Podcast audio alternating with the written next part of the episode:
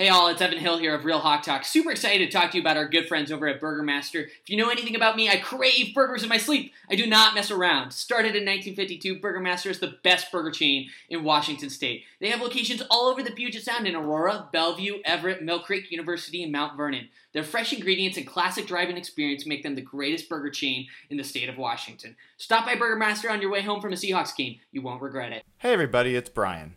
Thanks for tuning in. If you're ready to buy or sell a home in Pierce, South King, or Snohomish County, please check out John Hurlbut and his team over at Altitude Homes. John's an old friend and someone I know you can trust. He will also donate $500 to Ben's Fund for every closed transaction. I know how hard it is to find a real estate agent who has your best interests in mind. John can be that guy for you and benefit a great cause to boot. Check them out on the web at altitude-re.com slash HB. Again, altitude-re.com slash HB. Or give them a call at 253-222-2626. That's 253-222-2626. Go Hawks! Hey all, Evan Hill here of Real Hawk Talk. Super excited to talk to you guys about our good friend Blake Johnson of ManifestFit.com.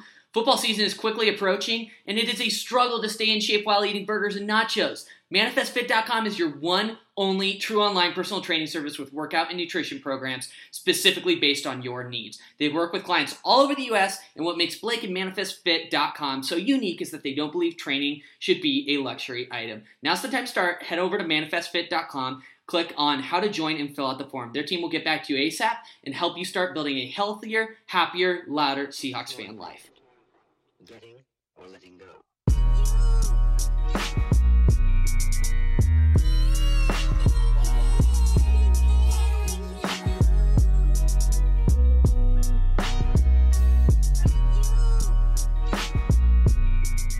Hello, everybody. Welcome to the 153rd episode of Real Hawk Talk. This is Brian Nemhauser, at Hawkblogger on Twitter. And boy, it has been a minute, uh, Jeff, uh, since we got together. It's kind of, it's almost felt like summertime, you know, where everyone's gone on their own ways and done their own things.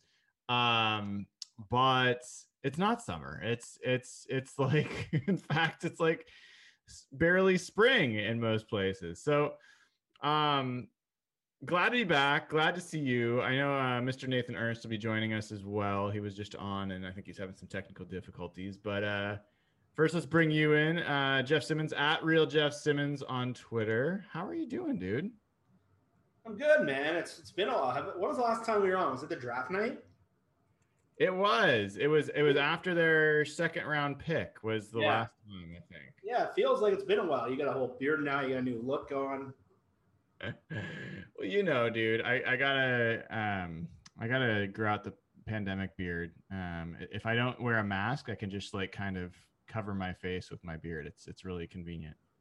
Yeah, it's usually Nathan with the beards, but he, he looks pretty clean shaven when he popped on for a second. It's true. We're gonna have to come back uh, to that, but like uh, he and Evan were very influential in me growing out my beard. My wife's been wanting me to grow a beard out for a long time, and I didn't like it because it always got really itchy. But then they told me about that uh, that Zeus uh, shampoo, and uh, it does does make makes it like your beard doesn't itch. So it, it growing out. My whole team at work is like, "Are you really gonna grow that out?" Like, are like they're they're trying to be nice about it. They're like, I think they want to tell me that it looks really stupid but they're trying to be tactful because they know my their careers are in my hands. But um, you know, I tell them that Rachel, my wife, is the product manager of my face. Um, she gets to set the priorities, and it's a super tough job. Uh, it's she's not dealt a good hand, but um, she's she's doing her best, and uh, she's really the only user that we need to satisfy. So um, it's it's going okay. Um, but enough about my beard, dude. Um, what have you been up to? What's been, what's been going on with you? Ah, uh, we're still like one of the only cities in North America that's pretty much still in lockdown. So it's been a quiet period of my life where we're, we're watching your country come back to normal. You guys don't have to wear masks if you're double vaccinated.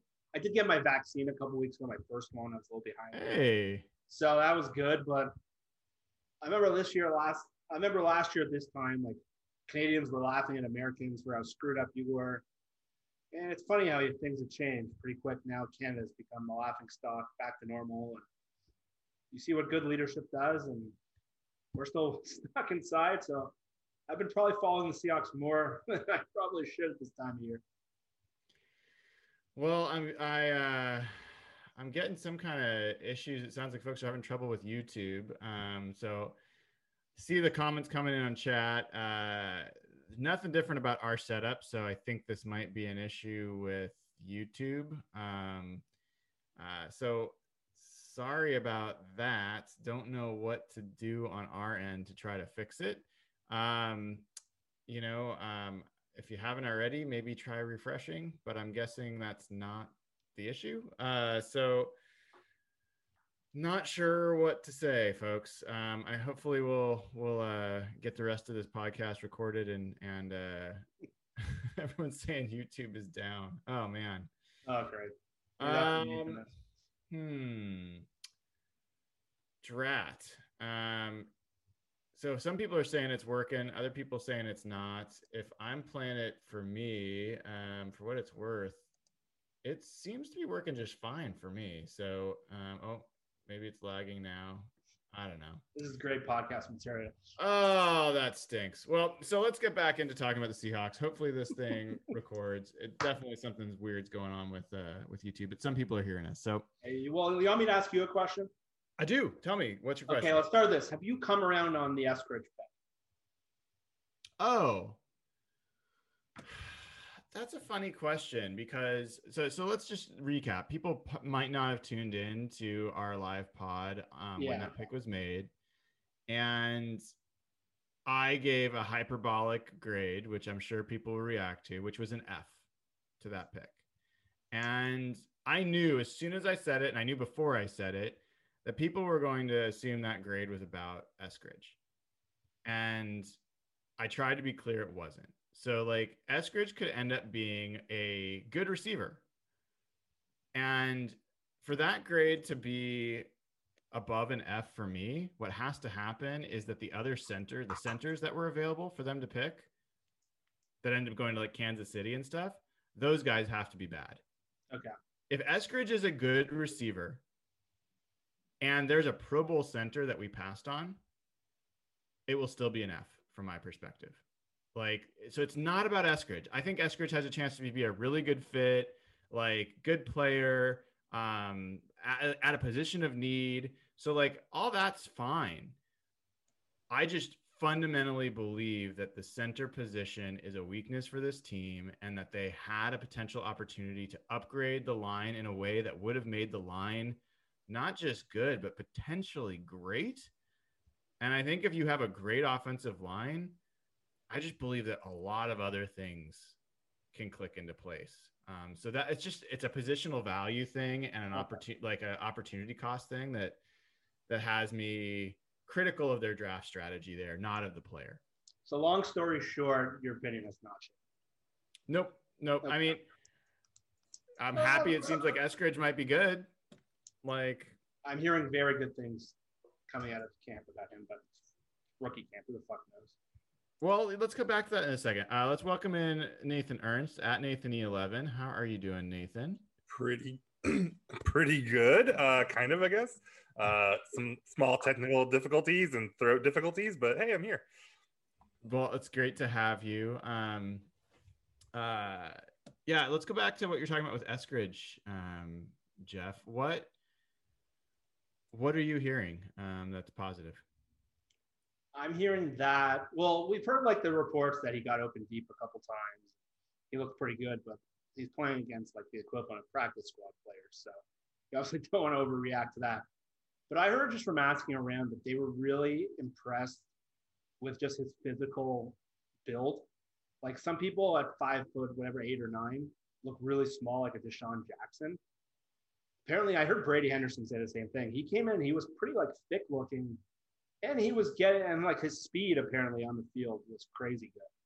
So it's it's a first impression. It doesn't mean much. Obviously, we've probably heard many stories of guys looking really good in their rookie camp and flaming out pretty quick. but I heard they were really impressed with just his physical stature and how fast he looked in terms of game speed because they haven't really seen him play in a long time. Nathan, what are your thoughts so far? Have you read or heard anything about um, the picks that have uh, changed any of your points of view on uh, who they ended up with?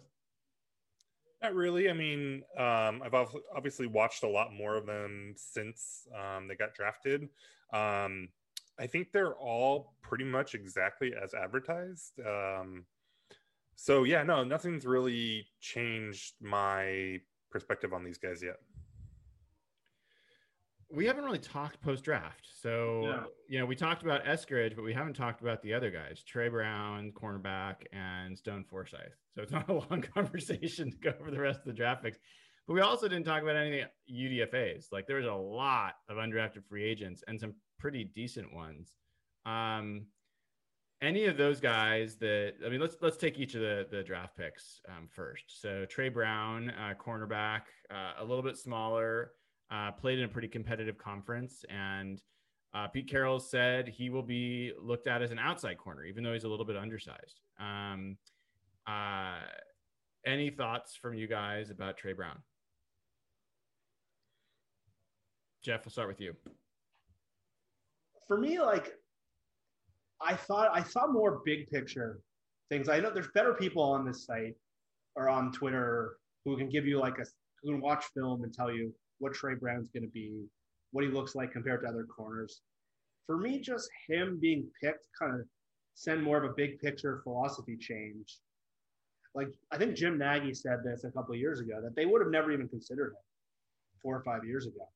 And to me, I thought there were a lot of like big picture, interesting things that came out of this draft. And just looking at Tre Brown, I think like yeah, DJ Reed maybe changes their thinking or not, or Justin Coleman, but to me, it was just really interesting because they focused so much on arm length to try to get these big, long corners like Tre Flowers, and they've looked at Marquise Blair as maybe an outside guy.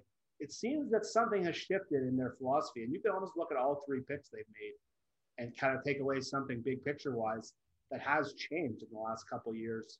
And for the most part, it does seem for the better because this division is getting faster, and you have those small, quick receivers in this division. So to me, that was a really interesting, more philosophical change than anything about Tre Brown specifically. Anything you want to add to that, Nathan? Yeah, I mean, it'll be interesting to see if this is like a trend now, if it's a philosophical change, or if it's just them being willing to be adaptable, which is something that they've done an awesome job um, this offseason with, right? With the void years and, and different things that they've been willing to do that they haven't in the past. So, um, I think at the very least, it's a really cool sign of some flexibility for them that we haven't really seen much from in the past, um, which I think will only help them, right? And then we'll see if this ends up being more of a you know real philosophical change in how they want to approach you know cornerbacks or defense. Yeah, I mean they did on their undrafted free agents uh, get some some t- at least a taller cornerback. Um, I'm forgetting his name off the top of my head. Uh, yeah, I think he was one of their priority free agents. Too. Yeah, he was over six feet and had I think 36 inch arms in the whole whole nine. So, um, it's not like they're abandoning tall corners. And in fact, Pete and John talked about that in the post draft presser that they're still you know they still value that, but um, I think to Nathan's point, they did mention like, hey, DJ Reed, uh, and your point, Jeff, like DJ Reed is is proven that they can be effective outside and that they're going to go for the best player that can make an impact. So it's it's good that they're not being so rigid that they're avoiding what could be like. One of the things I like about the Tre Brown pick is I like guys that have played in competitive conferences and had that chip on their shoulder of being kind of undersized and proven that they can match up with those big guys. He, I don't know if you saw some of the draft analysts, but they talked about how um, they there. I can't remember the one guy, I'm forgetting, but anyway, they lowered their grade on a receiver, a highly touted receiver in that conference after watching Wallace. the tape against Tre Brown. Was that Tylan Wallace from Oklahoma State? It might have been. Yeah, I believe so. So I mean, that's the kind of thing that to me is a great indicator of a guy that's going to come in and not be intimidated by anybody. He's already got a chip on his shoulder. He's going to carry that with him and he's going to be a dog. He's going to be tenacious. And I think that you need that in cornerbacks. And honestly, this defense has needed that in a big way, like for a few years. And last year, you started seeing more of that come out. But, you know, especially with guys like um, with Jamal Adams. But I think the more guys that are tenacious like that and just fighters, I think it sets the right tone on that defense. I love that from cornerbacks, especially. And I think the last couple of years, they've focused so much on just specs and size. Where to, to your point, Brian, a guy like Tre Flowers or even Shaquill Griffin to a different extent, they didn't really have that. Mm-mm. And Sha- Sha- Shaquill Griffin was as much as you could ever ask for in the third round, especially the end of the third rounder. But they sort of lost on corners that they were just so focused on this those the 32 inch arms and the big corners. That, that and you saw last year with just DJ Reed. I know we I don't know what kind of production we get from him this year over a full season, but just the attitude and the energy was totally different than what they had had since they really got rid of Sherman. One thing to consider, I don't know if it was Wallace that, you know, the whatever site lowered the grade, but um, uh, Tre called him out, called that game out as one of his favorites because he played really well against Wallace. The one thing to consider there is he's three years older than Wallace um, when they played against each other, right? and so, like, there's a clear advantage there and experience and whatnot, right? Um, you know, who knows what when when Wallace is 24 years old, right? He'll have been in the league for three years. He'll be coming up on his or getting ready to sign his second contract or potentially an extension or something, right? Um, so there's a lot of growth, and, and, that's where the the whole age thing comes into play, right? It, it, when you start talking about how you evaluate these guys, and oh, he played against he played great against tough competition. Well, he only recently really started to play really well. Like he, he was a late bloomer. Um, so that is you know a concern with Brown and everyone really in this draft class that they uh, they they just took. The good thing is he'll be older than guys who have been in the league for a while, so maybe that's probably older than Deebo Samuel. Yeah, I, am curious as we move on to Stone Forsythe, who's the offensive tackle they drafted. Um, big dude. Uh, they've made sure to let everyone know multiple times that he's a big human. Uh, and it's interesting. I've, I've heard different pieces here where some people like, yeah, we had second or third round grades on this guy. Um, Jim Nagy of the Senior Bowl, who we talked about a bunch and has his big influence over Pete and John. He actually said he thought that based on his conversations with NFL execs, that Forsythe went exactly where they thought he would go, that he's more of a swing tackle and not a guy that – a lot of NFL teams think has starter potential. Um, what is what is your guys' take on Stone Forsythe, uh, who supposedly is a little bit more accomplished as a pass blocker than he is as a run blocker? Um, Nathan, you want to take this one first? Yeah, I mean, I, I don't know. I, I didn't pay enough attention to the entire class, but I thought because uh, he was sixth round, right? That's where they took, got him. I think so. Yeah.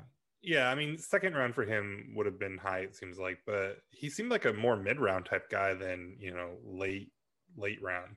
Um, and and I think he's pretty much exactly his build. Like uh, you know, he's um, big and long and pass protects you know really well and um, isn't like a force in the running game. But I, from what I saw, I didn't see any big deficiencies or anything. So I don't know. He seems like I don't know that he has like the highest ceiling. We're not. I don't know that we're going to be talking about a guy who is, you know, a, a top half of the league left tackle uh, in a couple years. But like, can he have a Brandon Shell type career? Can he get to that level? That feels very achievable for him. So, um, yeah, I I think that he's a potential steal, even if he doesn't have like massive, huge upside. Yeah, I'm kind of. For me, it harkens back to Jamarco Jones, right? six round. I think he was a six round pick as well. A lot of folks were like, they thought he was, you know, an early round pick and had a ton of potential, but then he had really bad combine results, like epically bad combine results, and uh, he fell. And so he's turned into a very serviceable player. Like he is a borderline starter. Like he has started a number of games for the Seahawks, and he's not been a terrible starter. He's not necessarily been like a clear like rock solid starter either, but I don't think it's out of the realm of possibilities that Jamarco Jones in his career could end up being a starting offensive lineman. Um, I think that's possible. And so that is amazing for a six round pick. That's great value for a six round pick. And so if Stone Forsythe is going to follow a similar path and he's going to be a swing tackle and who knows maybe he ends up as at guard like that's been something we've seen plenty of times as well he's pretty tall to play guard but I don't, I don't, he's probably too tall to play guard. but you know um we'll see we'll see what his his path is let's talk about the tackle position a little bit more though because it's not just him. There was some conversation. Pete spent a lot of time i think this was in the pre-draft presser talking about that he was really disappointed in the fact that they didn't really have competition on the offensive line last year. And in general on the roster he said because of the shortened um, off season and just the, the fashion of it they kind of just stuck with a specific set of offensive linemen and they didn't really give much of a chance to evaluate others and one of the places he said that he's really looking for competition this year is right tackle and he mentioned cedric Ogbuehi um, competing with Brandon Shell. What's your reaction to that? Like, do you see those guys as as comparable players, and are you happy to hear that that they're looking at a, Ogbuehi um, and Shell, Jeff?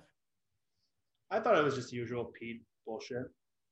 Um, I, I, I did hear like that's not the only person who said that. I, Quandre Diggs was on uh, I think Mike Dugar's podcast and sort of alluded to the same thing that like last year's training camp was really weird because they didn't have time to even gel as players. And like that's one of the reasons he said the secondary was just so screwed up at first because they were all new guys. But like, I, I think the way he is what he is, I think he's a serviceable backup. And I think he's a guy who can start in a pinch.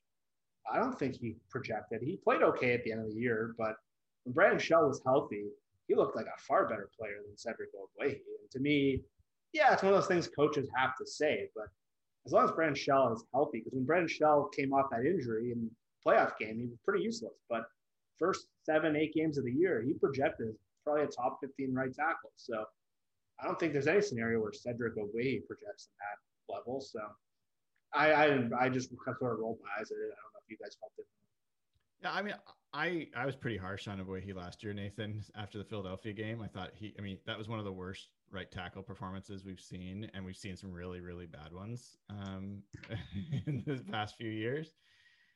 Uh but he redeemed himself in in my mind. He didn't he didn't become like, oh, this guy's rocket ship to the stars or anything like that. But I was like, okay, he's not a disaster. He's he's not Germain Ifedi level disaster, which is just like every game, you know, you just think that he's a turnstile. But I agree with Jeff. I didn't see him as someone who I'm like, okay, next year he's really challenging Shell. I thought Shell was a pretty pretty clear, uh, clearly separated.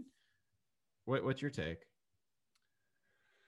Yeah, um, I, I don't know. I mean, the only thing I can think of is he wants to motivate Shell to like stay in shape and keep pushing. Like I don't know if that's what it is. I, I don't. I, I, I guess that it would have been good to have more competition. Like that wouldn't have been bad. Um, but I don't. Yeah, I don't see like oh they would have come out with it. They would have oh they would have started Ogbuehi's a whole year and oh it would have been so different or something like.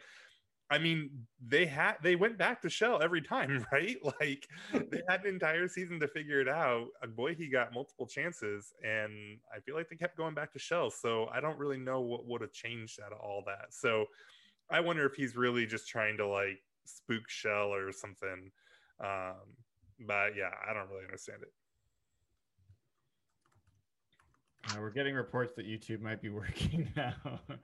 Uh, so hopefully folks are, are able to uh, uh, to watch uh, on YouTube as well as if you haven't already, facebook.com slash hawkblogger. Hawkblogger also has it always live streaming. We multicast on Facebook.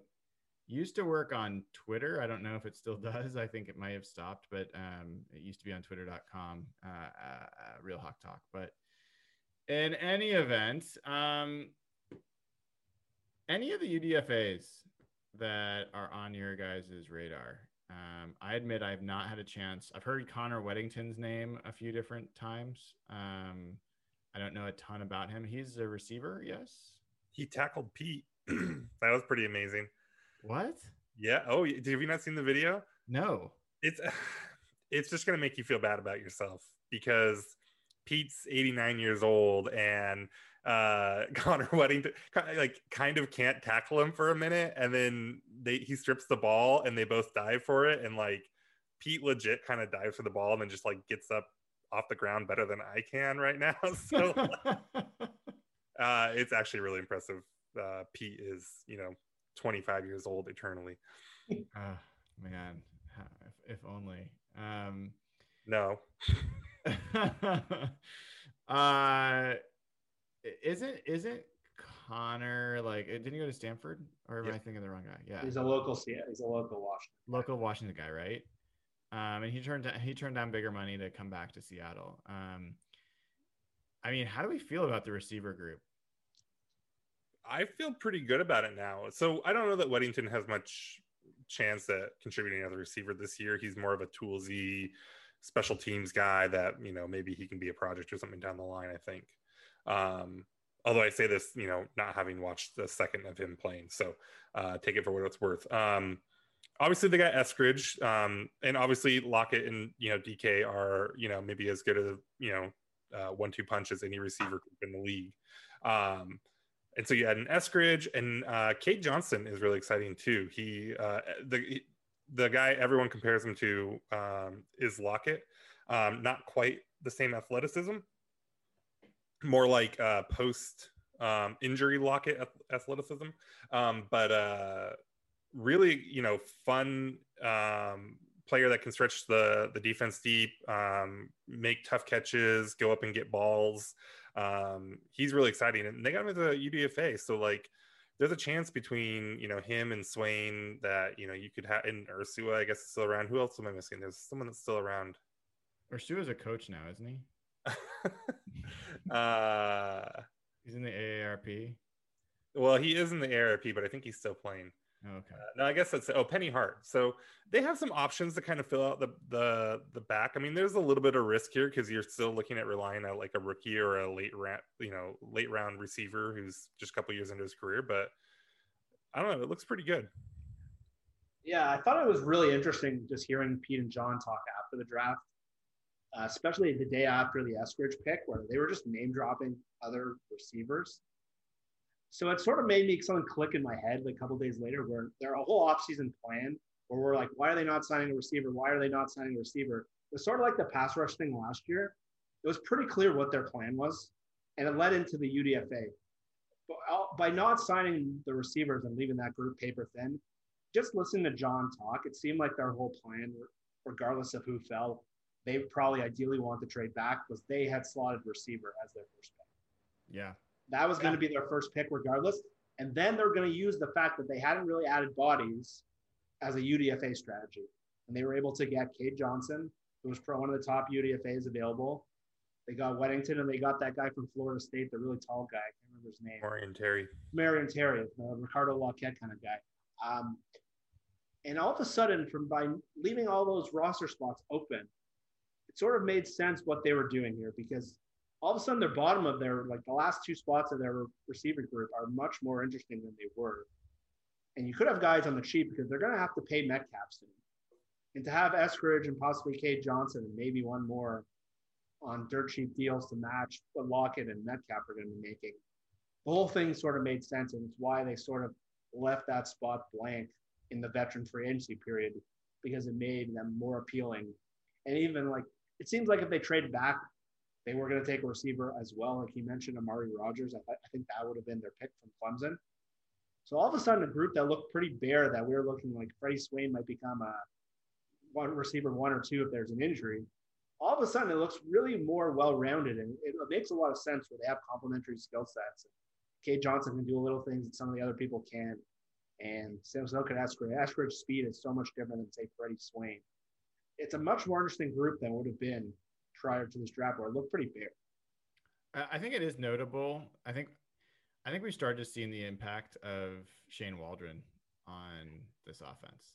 Like they, they started taking players that are different than I think they've taken a little bit in the past. Like specifically the receiver position jumps out at me um, because at least two or three of them have like running back or at least um, YAC kind of uh, resumes. And while the Seahawks, I mean, I think they've more classically gone after you know the the the, the normal conventional um, outside receiver and the normal conventional slot receivers.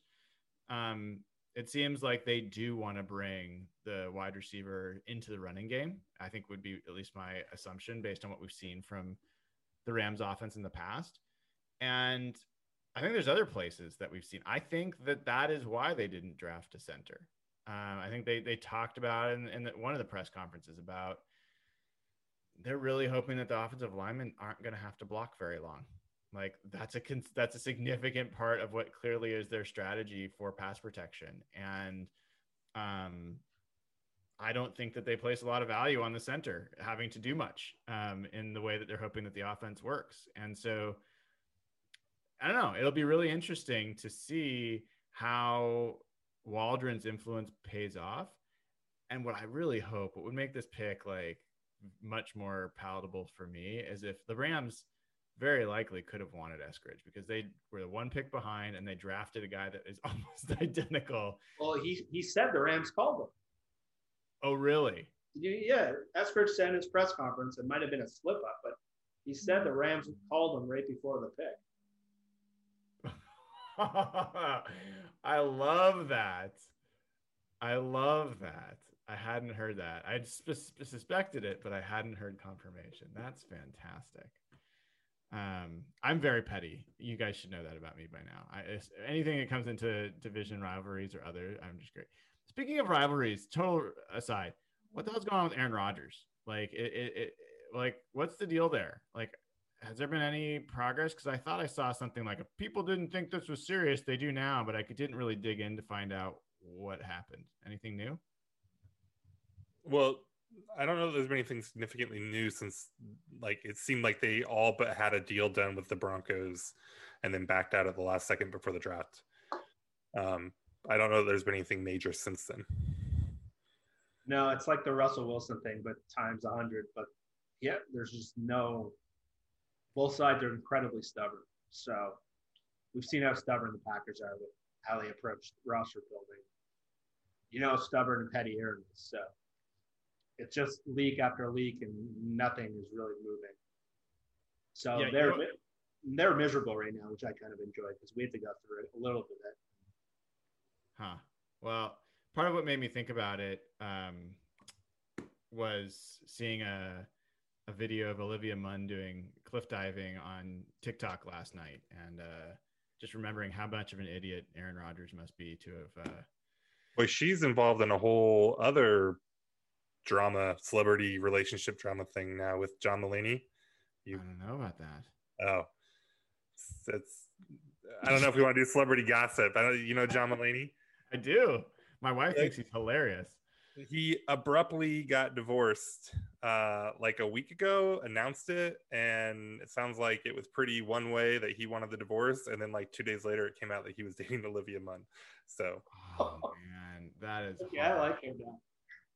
I mean, yeah, Olivia Munn's pretty amazing, but that's that's that's not a good way to live your life. Um, um, that's crazy. That's that's not a good human being thing to do. Um, all right, the chat is hilarious. Uh, similarly, very related to football. Um, I made the point on Twitter that people are not talking about in chat that that um, I mean, is there a better bargain in the f- world of fruit than a pineapple. Like two ninety nine for a full pineapple. Like there's a lot of work. You got to put in the work. Now, see, this is the magic. My like nephew bought me one of these things that's like a pineapple core, and you just put it in the t- you cut off the top, you cut off the bottom, then you turn this thing, and it just spins out. It spits out the uh, core, and you just get the rings of pineapple. It takes like 20 seconds. Really? It's a life changer, dude. Life changer. Then you grill it up. You put it on the grill.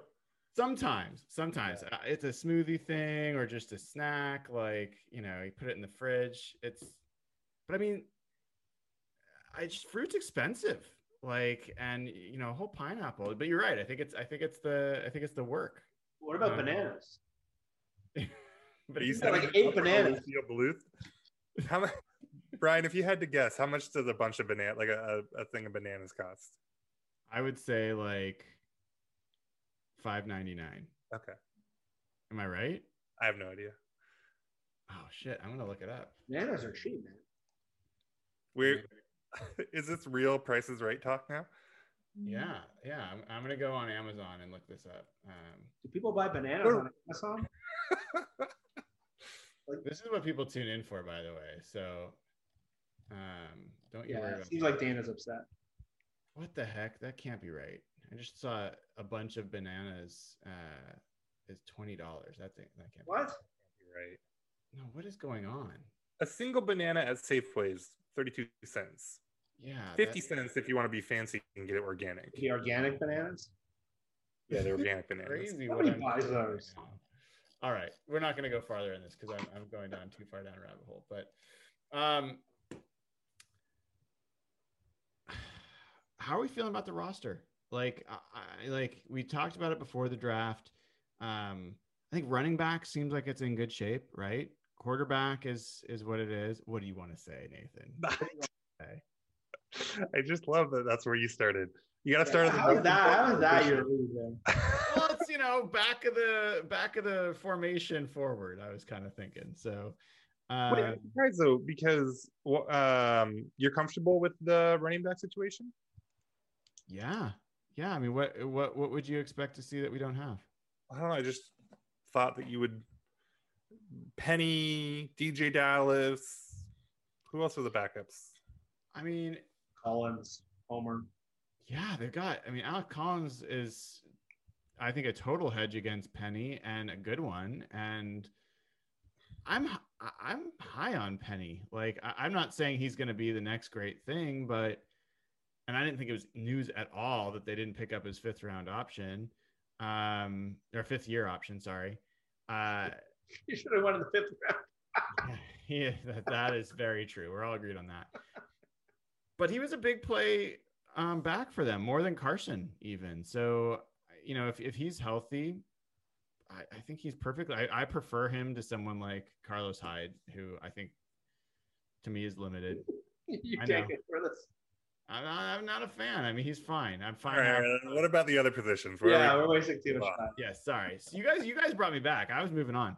Uh, quarterback, I don't think we have to talk about. We've got the guy that's going to be the guy. Uh, receiver, we just talked about. I feel a little differently than you guys. I mean, I think they've got two guys and a bunch of question marks. Like there might be guys that are more promising question marks, but I think they got two guys and a bunch of question marks. So I don't feel like receiver is anything above like whatever grade you'd give DK Metcalf and Tyler Lockett by themselves, which is probably like a B plus. like if you're looking at like the overall receiver group. Um, so I think there's some questions there. It has has some upside. Um, tight end feels like very solid group, right? Gerald Everett still, I think, probably a, one of the most forgotten acquisitions of this offseason. And you know, you got Dissly. I think Tyler Mabry is a guy that that likely won't make the roster, practice squad kind of guy, but is a blocking tight end that nobody knows about. And the team was super high on, including some of the players were pretty high on him last year. He stuck around from nowhere. So he's a guy I have my eye on coming into training camp that might make some noise. Um, but tight end position looks solid. Offensive line we talked about. Uh, yeah, is there? uh, They did say that they are moving um, Damien Lewis to left guard, uh, so he'll be next to Duane Brown, and they're moving uh, Gabe Jackson to right guard, so he'll be next to Cedric Ogbuehi, um, or or Brandon Shell. Any thoughts about is that that registered to you guys at all as, as meaningful news um, that Damien Lewis is moving over next to the the more seasoned vet and Duane Brown? Like anything that you think that unlocks for the team in terms of the, those two pairing up more? It's really more about just where Gabe wants to be, right? Isn't that why the changes happening? I don't know that same thing really do with Lewis. Is that where Gabe Jackson played yeah, exclusively for? I mean, I thought he played both both both I- He played. Uh, no, I can't remember. He played on one side for a long time and then had moved um, recently, and I don't remember which one from where to where he moved. I want to say he had been a right guard and then was moved to left guard, and now he's going back to right guard, but I don't remember. Yeah, I think I think that's right. I think he has moved around a little bit. by the way, there's lots of conversation about John Mulaney still going on in chat, and uh, Stan Van Gundy has joined our chat and has been wonderfully contributing um, in super chat, which we appreciate. He has a real problem with Canadians, though, Jeff. He is like railing against Canadians. He does not like Olivia Munn because she's Canadian, apparently. So, um, you know, I don't know what to do about that, but you should you should know that that there's some Canadian hate um, and shade being being sent over the internet. That's fair. But Jon Ryan's Canadian. Jon Ryan is Canadian. Um, so yeah, I mean, I, I don't offensive line wise, they, they did make a big deal about Ethan Pocic's going to battle with Kyle Fuller. I did not hear Phil Haynes' name. My ears were all like perked, like just say the name and I'll like forgive everything. And and no, they didn't say the name. So I do want to know where Phil Haynes fits in. I'm hoping that that he gets a, a shot, but offensive line, you guys feel pretty good about that where, where they are heading into camp. Go for it, Jeff. It's solid. It's not spectacular. I think, like we said, I think you see the influence of Shane Waldron and how they're building things. I think it really much resembles how the Rams have built their offensive line. Duane Brown is sort of their version or our version of Andrew Whitworth. The guards are pretty solid. Like Roger Saffold was probably their best guard they had in the McVay run there. Our guards are probably better players or similar players to Roger Saffold in terms of Damien Lewis. Hopefully his pass protection improves. The center is just the guy. Straight, they have like street free agents essentially, veteran street free agents, and the right tackle is more of a mauler, and it's very similar built to what the Rams did, and you can see just across their offense, it just seems like that was their model. The, t- the team that beat them last year, and it looks very similar to those couple of Rams offensive lines. I don't think they're going to be as good as the one they went to the Super Bowl with, but I think it will be functional, and I don't think it will be bad. So I think that's fine. I, I think that the offensive line is good. My biggest my biggest issue with the offensive line is that I think it's been assembled in a, a bit of a short sighted way. I think it's good next year. I don't know if it's good in two years or good in three years. And like Brandon Shell, he's on the last year of his deal. I don't know that he's like the guy you want to extend and keep around forever. Like I don't know he's that guy. Um, Ethan Pocic, we've talked about a lot. Uh, you know, I don't know. He's a guy that you want to keep around forever. Duane Brown is on the old side. Don't know how long he's going to be around. So there are some like just roster construction parts of the offensive line I have questions about, which is another reason I really wanted them to draft a, a stud center to, to build around. But um, yeah, I, that, that's my main question offensive line wise. Otherwise, starters, I think they're solid. I think I think people are actually like way more negative about the offensive line than they should be. I think that's I think that's based off of history more than it's uh, based off of uh, last year. To be to be totally honest. Um, so offense offense in general, you guys feeling like this offense heading into camp is better or worse than the offense that the Seahawks ended last year with? I think it's quite a bit better, right? Yeah. I think the offensive line is better. I mean, they've upgraded with Gabe Jackson and it's otherwise the same. Um, I think Everett, I mean, Olsen, uh, yeah, Olsen didn't work out. Um, and there's lots of reasons for that. Dissly maybe isn't rebounding back to the guy he was. So, like, it was a really disappointing spot last year. Everett should improve that. And then Dissly has a chance to get better. Who knows what you'd a Parkinson. Um, and, you know, yes, there's still a lot of questions about the depth in the receiver room, but it's not like that with the strength of the team last year. So, um, I don't know that it's like a ton better, but I think it's better, and I think it should be able to weather some storms maybe um, better than last year's group did. Yeah. Just in terms of like injury nutrition. Yeah, I thought last year, and the biggest thing, they had no counterpunch once people took away DK and Lockett. And I hammered on the show pretty much every week. It just felt like every big moment. Jacob Hollister or David Moore were the key players on so many third downs and so many big spots. And to go from those two guys to potentially D'Wayne Eskridge, who there are questions about, but you can see what he does well and where he fits. And add him and Gerald Everett and hopefully get more of Dissly and Chris Carson and Penny are back. I think personnel wise, they're much better suited in terms of having that counterpunch, having D'Wayne, I mean, D'Wayne Eskridge and Everett instead of Hollister and Moore, to me, that's a pretty big upgrade. Yeah. I'll keep coming back to I think the biggest upgrade of the offense is the play caller Yep. and and the scheme. I just don't think that we can really overestimate how much of a difference that could potentially make. If you get if you get Russell Wilson in an offense where he's getting rid of the ball faster and he's not getting sacked. I mean, guys, he's been sacked like 40 plus times pretty much every year. I mean, sometimes 50 plus times. If you somehow are able to get that down to the low 30s, which is not an insane goal. Like it's not like all of a sudden they're the top, you know, the best, the least sacked quarterbacks are going to be sacked in the teens, like in, in any given year.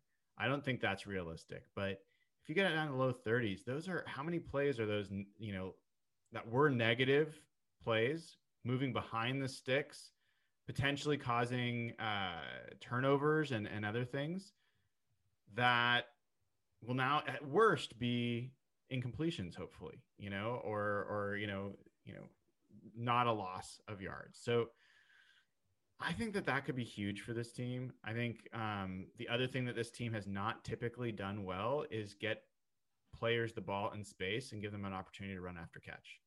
Like that has not been something we've seen a lot of. Dk metcalf he had a few plays last year where he caught the ball on one side of the field, ran completely across the field and around and cornered and got all the way to the end zone. Like, I mean, he just made them run after the play catches on his own.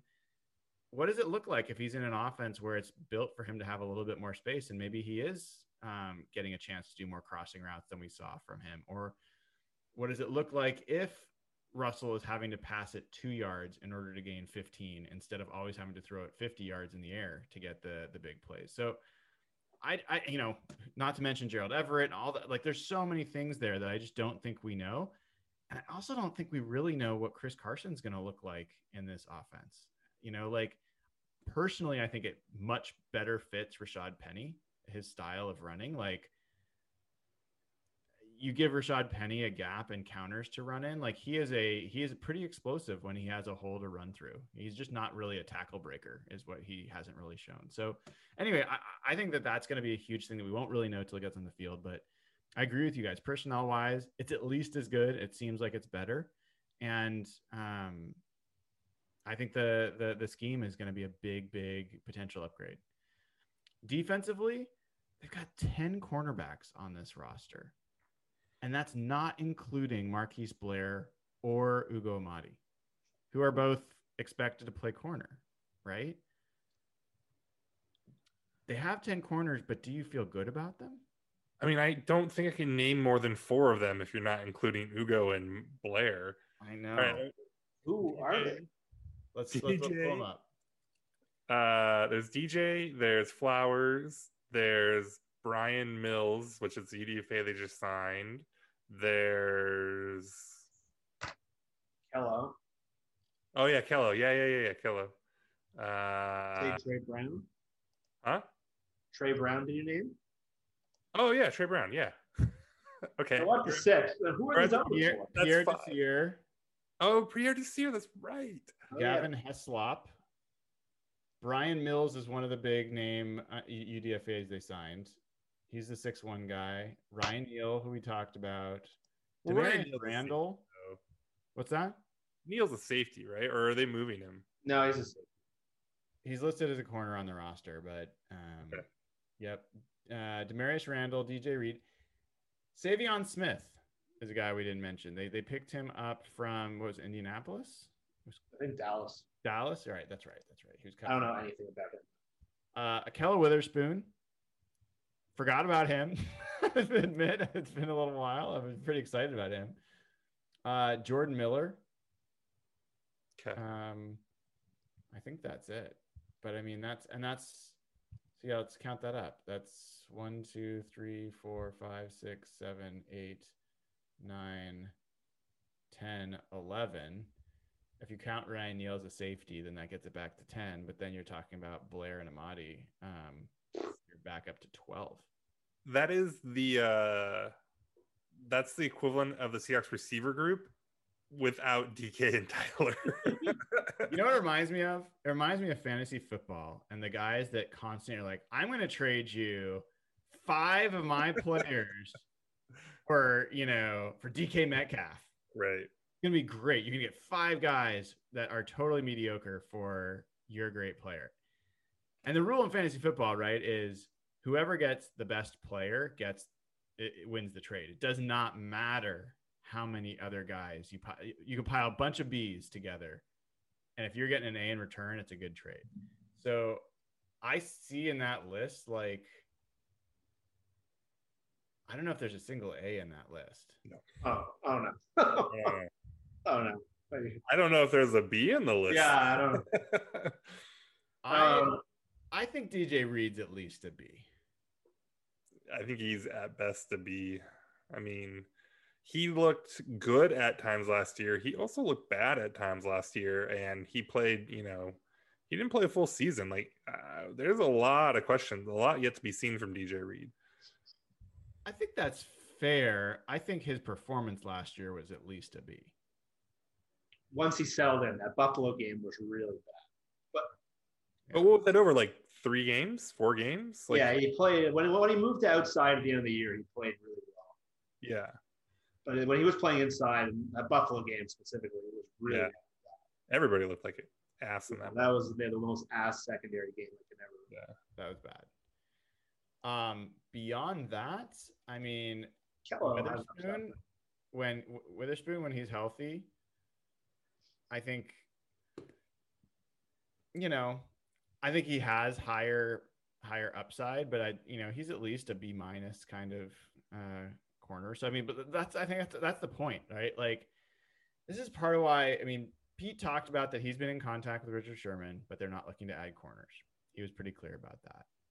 Um, and the way I interpreted what Pete was saying is they're going to get all the way into camp before they would even consider Sherman. If, if Sherman was around, that they they'd maybe look at it then. I don't know if Sherman's going to be available that long. We'll find out, but it doesn't look like a move they're going to make, and I think it's a mistake.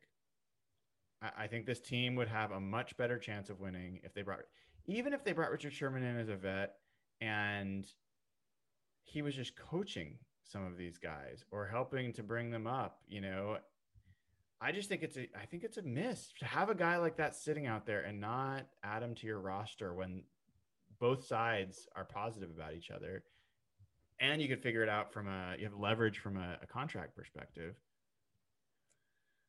i don't get it because i don't look at this list of corners and see jeff like i'm like yeah we're good we're good Yeah, I was looking at the roster uh, a couple days ago. I had the exact same thought. I think I don't understand why they aren't bringing him in because say DJ Reed takes one spot down, and then I guess Witherspoon would be the early favorite to get the other spot. Say he plays left corner.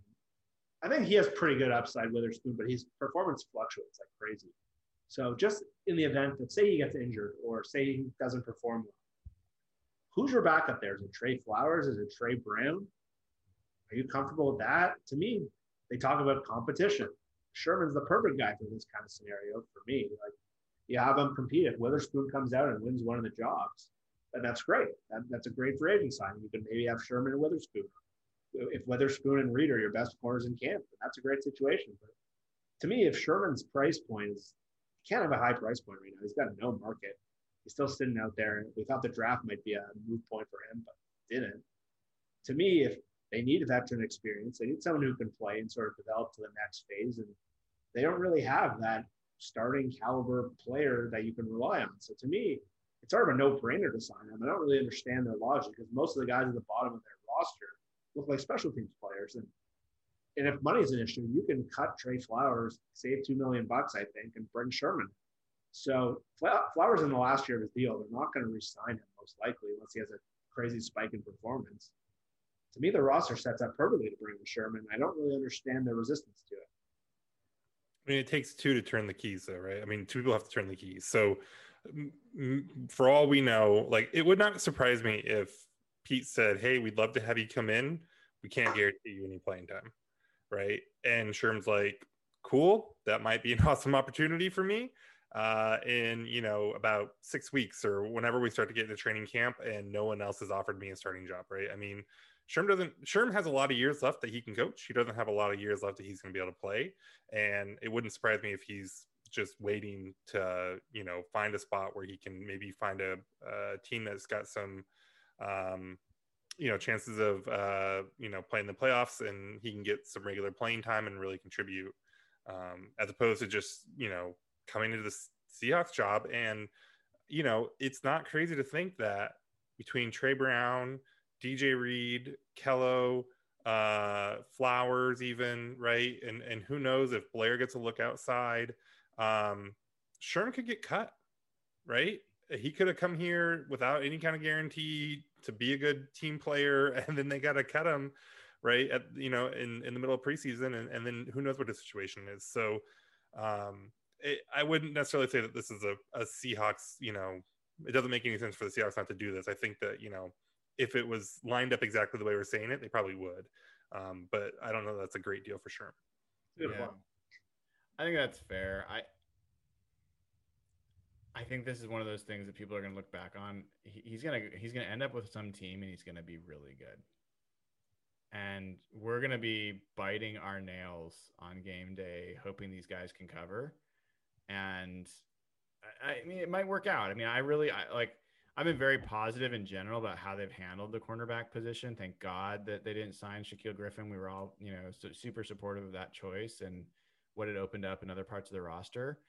But you know, I'm looking at Gavin Heslop and you know Bryan Mills and you know, like these are very hopeful.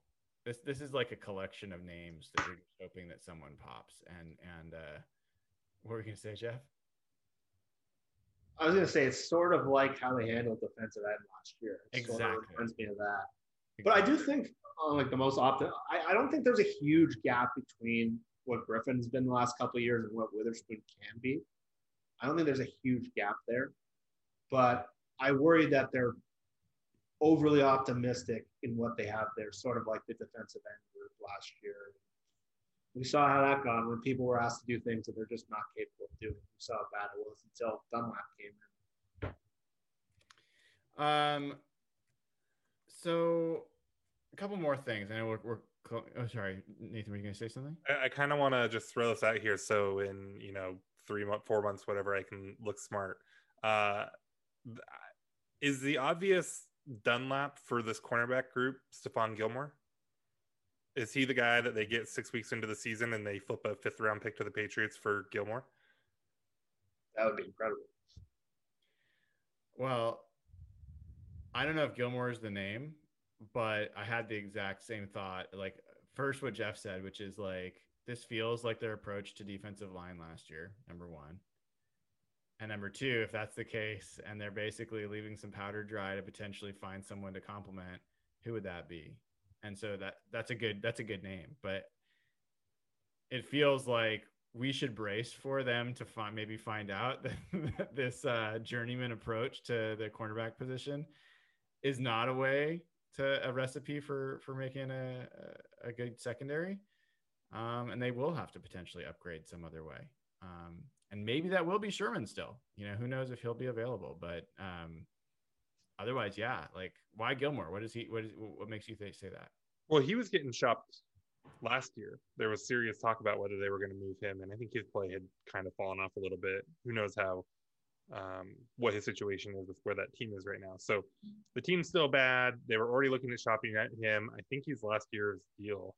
Um, so you know, he's one of those guys that uh, could be a very like Dunlap type situation. Now, can you actually get him for something fifth, sixth round pick, right? Or is he going to be more like a Clowney thing, or even more, right? I mean, he's got huge name recognition, right? But I think if we had said, you know, at this point last year that, oh, don't worry, they're going to trade a seventh round pick for Carlos Dunlap, we've been laughed at, right? And that worked out. So who knows? Maybe it's not Gilmore, I think they have another corner um, that is in the same situation on the Patriots, and you know, there's lots of teams out there, right? So, holy crap! Two things that we didn't talk about. I don't know if you guys could stick around a couple more minutes, but one, not that big of a deal, but worth just saying. Darrell Taylor looks like he's gonna be playing Sam.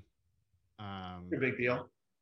I think that's a pretty big deal, and you know, don't know what you guys if you guys have any points of view on that. I, I think if it if he's exclusively playing Sam and is not a rush end, they've said he's going to do both.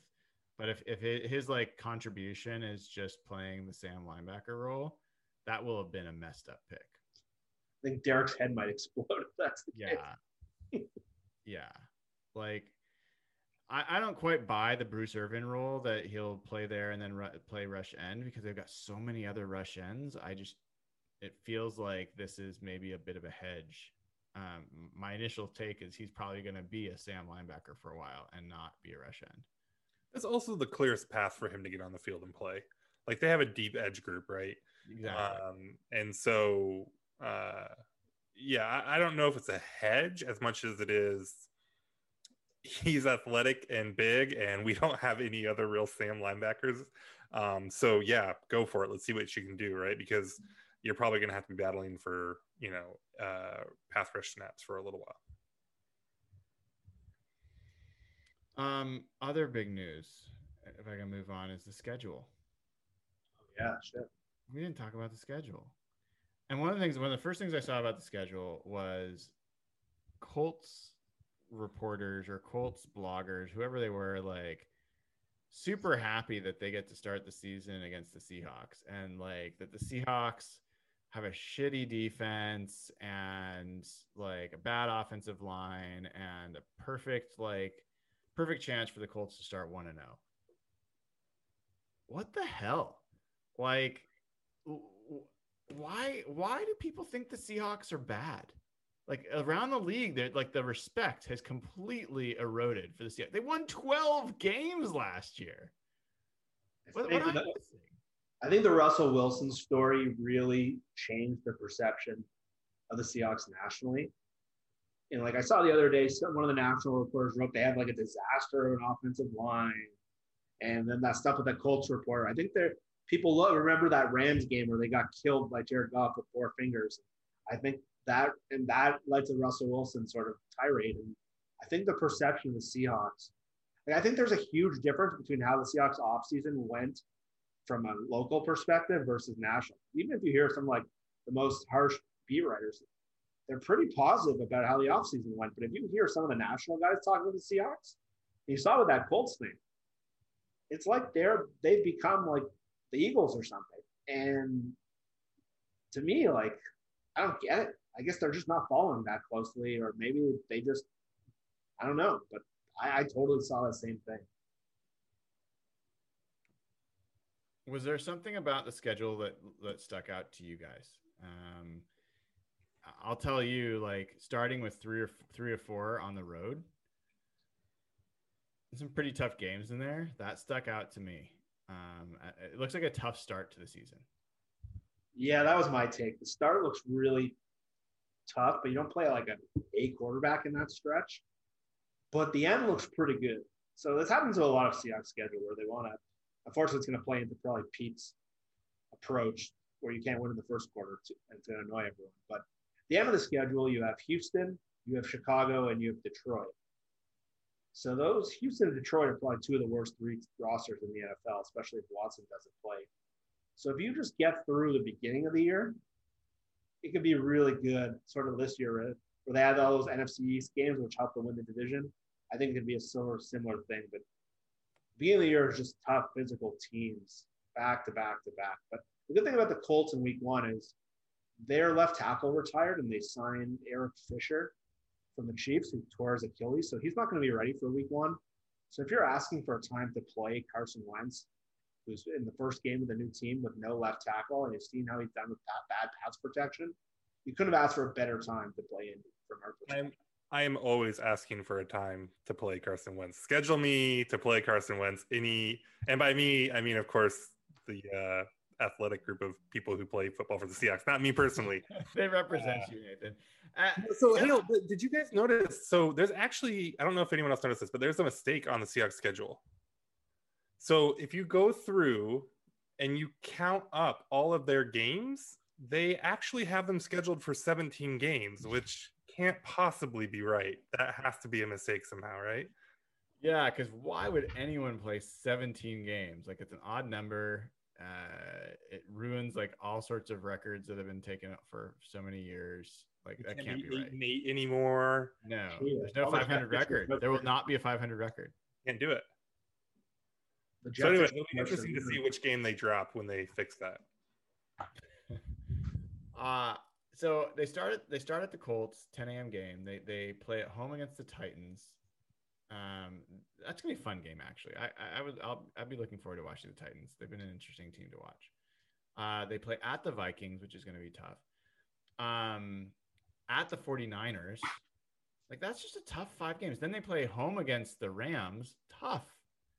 And then they go at the Steelers, not easy home against the Saints. Saints should be mediocre this year, most likely. I mean, they they they have some good talent, but Drew Brees retiring is a big deal.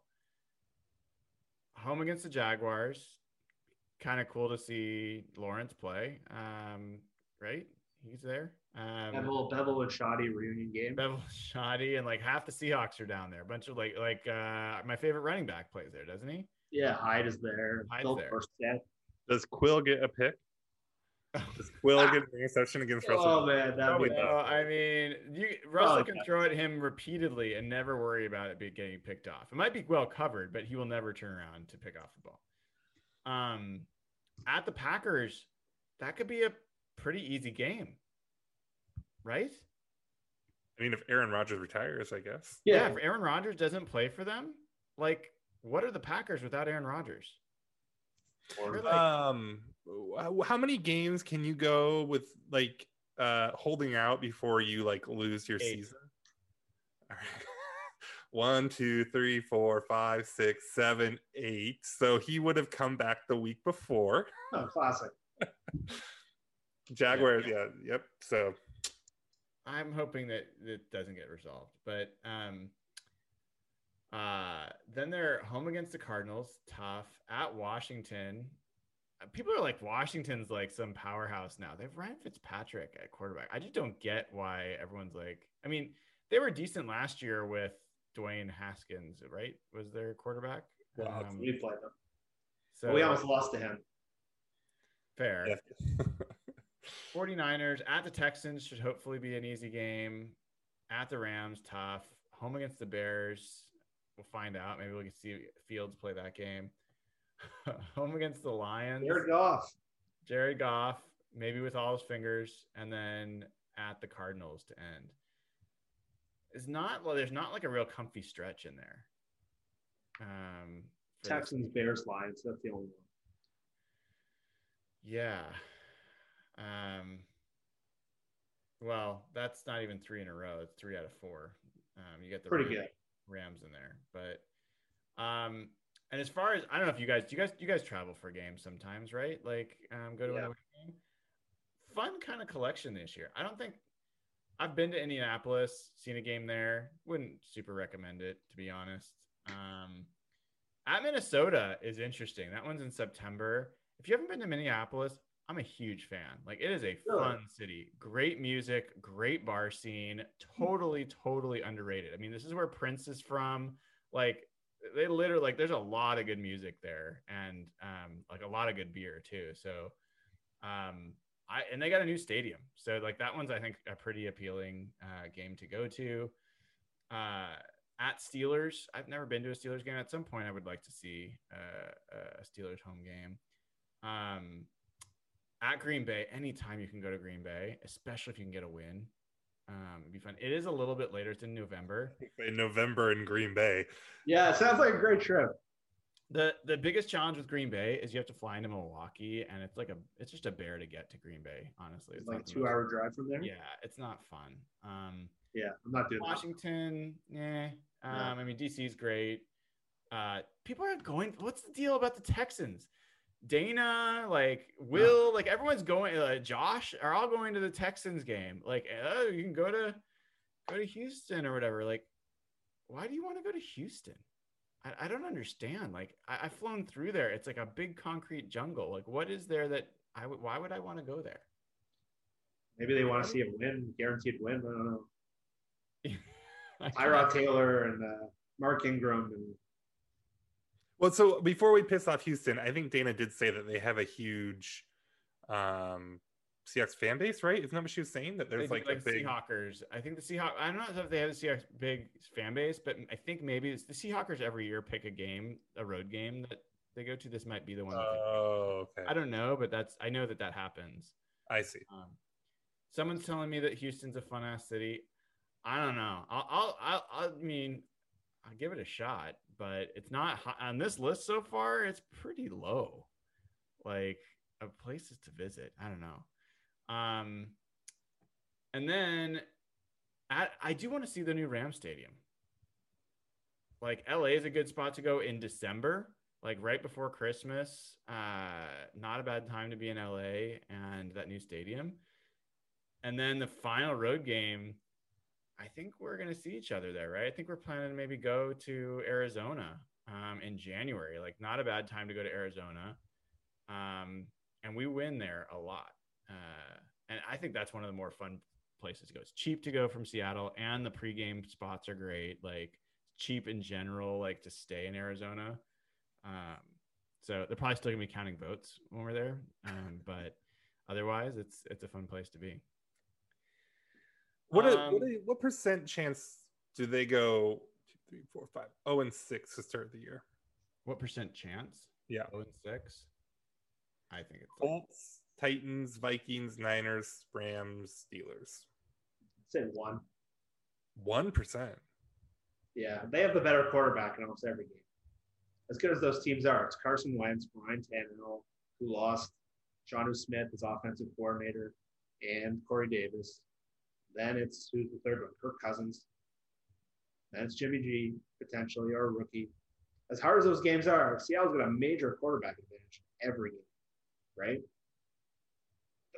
To lose all of those games, even Ben, Ben looked like shit last year. His arm was falling off, and their team got a lot worse. If they lose every one of those games, either Russell got injured or something went really, really wrong. I don't see 0 6. Yeah. I don't think Nathan's necessarily saying it's likely, but there's not an easy game in that. In that. No, I, I would agree with that. If you're saying two and four, I think the big hurdle is the Colts game, or the the big thing there is the, not hurdle, but the easiest game there is the Colts game, right? I mean, very easily they come out one to zero out of the gate, right? Uh, but then past that, like, I mean, if they lose the Colts game, they could, the game they could at least pretty easily end up zero and five, right? I mean, the Steelers, we'll see what they are, but that home opener should be interesting with the fans back. I think they can beat the Titans. I, I, the Titans roster got a lot worse, and they lost. Arthur Smith is a big part of Tannehill's development. I'm really interested to see what happens. And Corey Davis, They lost Davis, Johnny Smith. Their Where did Davis went back. Where did Davis go? the New Jets. York. I thought. He's the new number one receiver for the Jets. Yeah. So and they didn't replace him. They don't. They they signed Josh Reynolds. That's it. And I also think the Vikings are are beatable. Like if I was like just sweep aside my emotional side of this, which is hard to do, but I, I am capable if I really try. I look at that and I'm like, three and three seems totally realistic. Yeah, Um, sort of. I think if I was a betting person, I would say four and two. That Are you I, happy with three and three? I wouldn't be happy with it, but I think that that's the minimum bar if you want to have a chance at a productive season. Um, but yeah, I think if I was to just really play the probabilities, I think four and two is what I would guess um, out of that first six games. And if you did that, then you know the season's open for you, especially if if two of those four wins come against the Rams and the 49ers. I would say uh, what what the Niners are this year is going to make a huge difference. I mean, obviously you play them twice, so there's that, but like you know, just the upside that they have if they can reclaim what they were two years ago, or you know, even close, right, and just be a really good team again. Um, or they're you know kind of a dumpster fire like we saw last year. That's a huge swing in what this schedule ends up looking like. Yeah, yeah, I think they're by far the best setup for 2022 and beyond in the division. 2021 is mystery, but they look really well set up to be the team to beat for the foreseeable future. This might be the last chance for a while. Why can't we have the AFC East? I, I know it's like, So, like like for two decades, Brady and Belichick got like just the easiest Dolphins teams and mostly crappy Bills teams and mostly crappy Jets teams. Like it wasn't even just one of them at a time. Like half their division was just like bottom feeders. Uh, I mean, not only do the Seahawks have the toughest division in football, but these guys like they make their team like they keep making good moves. Like they're making for the most part pretty smart moves. And I think you could say that every single team in the division made a pretty significant step forward this this offseason. Like sucks because they sucks. Yeah, it's terrible. They were tough last year. And and the, the 49ers were pretty tough, even though they lost most of their team to injury. So it's going to be brutal. Um, but the Seahawks were king of that division. I mean, as much as we crap on them, they won that division. Um, so like, you know, it's easy. I think people f- tend to get a little bit negative about Seahawks. This show never does. We're always positive. But uh, yeah, I don't know. I mean, it's it's impossible, impossible, impossible to predict C- uh, NFL schedules injuries, so much changes. Like we just don't know. But it, on its face, looks like a tough schedule. It, it does not look like an easy, you know, uh, path to a division title type of schedule. Um, all right, we've gone past an hour.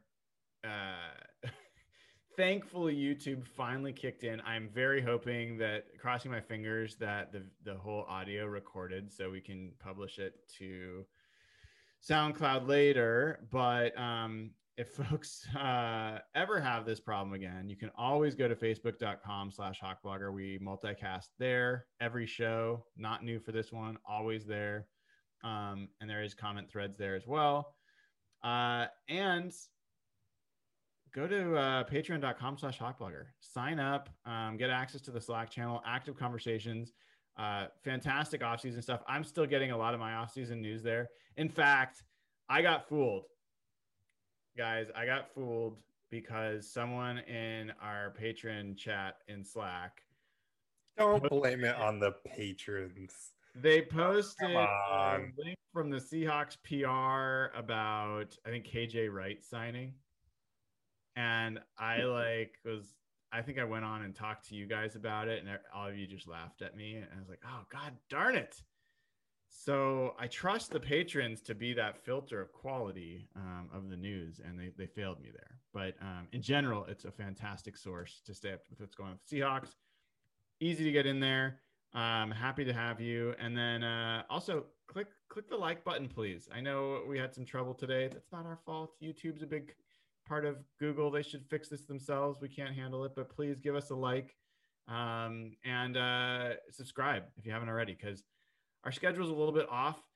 I, I'll admit, guys, I'm the problem. Um, at least uh, on Wednesdays, I've got my golf league uh, on Wednesday nights, and to be totally honest, it's a higher priority to me than than the the podcast uh, during the off season. That's a horrible thing to say to this group, but golf is kind of a obsession right now. So it, it takes. And I'm winning some money too. We we uh we we took home the title a couple weeks ago. So um I think we got like 40 bucks. It was great. It was great. Um all right. Uh if you guys haven't um uh click subscribe, click like, patreon.com slash hawkblogger. We will be back with you uh whenever we feel like we can be.